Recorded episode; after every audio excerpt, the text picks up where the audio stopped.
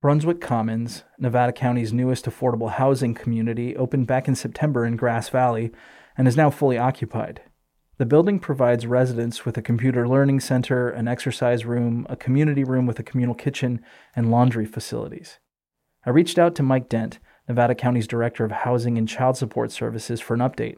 So there's 40 units total that have tenants in them. It's a 41 unit complex. One unit is reserved for the on site manager to live in.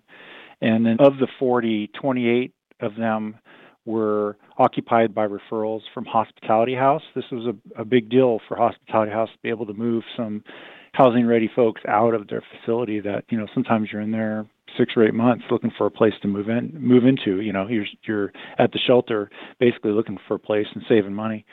And then the other 12 units are referrals from behavioral health and their contractor Turning Point. Um, so behavioral health manages, I think, every uh, up to about a thousand people a year are contacted and receive behavioral health services, and they have dozens and dozens of um, assisted units, is what they call it.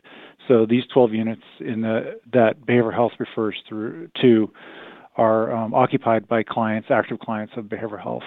Although the majority of the building houses single people, a number of families were selected through the county's housing resource team. The con- makeup of the building at uh, Brunswick Commons was eight two bedroom units, and the rest were one bedroom units. And so those two bedroom units were um, often occupied by families. I don't have the exact number, but I want to say it was at least five of them went to, four or five went to families. I asked Mike if there was a limit to how long someone could live there. It's permanent housing. If I am selected to move into Brunswick Commons, I can live there as long as I want, assuming my income doesn't go over the limits. Uh, in which the the people that were placed in uh, Brunswick Commons are really people that you know have limited income, um, a lot of elderly and a lot of disabled folks.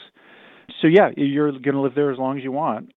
There have been a couple of hiccups. Back in November, Grass Valley PD made a few arrests related to methamphetamine and fentanyl sales in the building there's always I would call them uh, adjustments that have to that the everybody goes through when you you get about 45 strangers and put them into one one building. People uh, not just getting along, but maybe some behaviors that are not acceptable. So um, there has been a couple of incidences where the police have been called.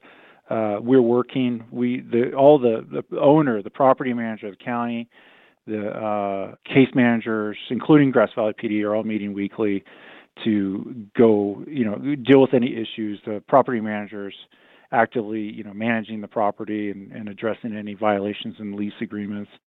All in all, the project is considered successful. People who might otherwise be out in the cold have found a safe place to permanently live and are building a sense of community.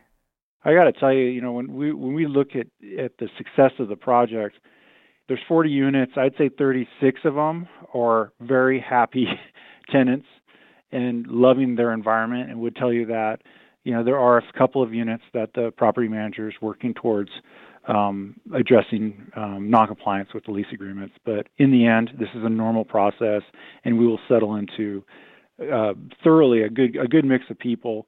Um, you know, here in the short short matter of time, the property manager has started weekly community meetings, uh, whether it's a pizza night or a cooking class in the community room, um, just an overall kind of building of the uh, community ness of the building because these were all strangers that were kind of plopped in into a building and have to learn how to live with each other you know um, as a community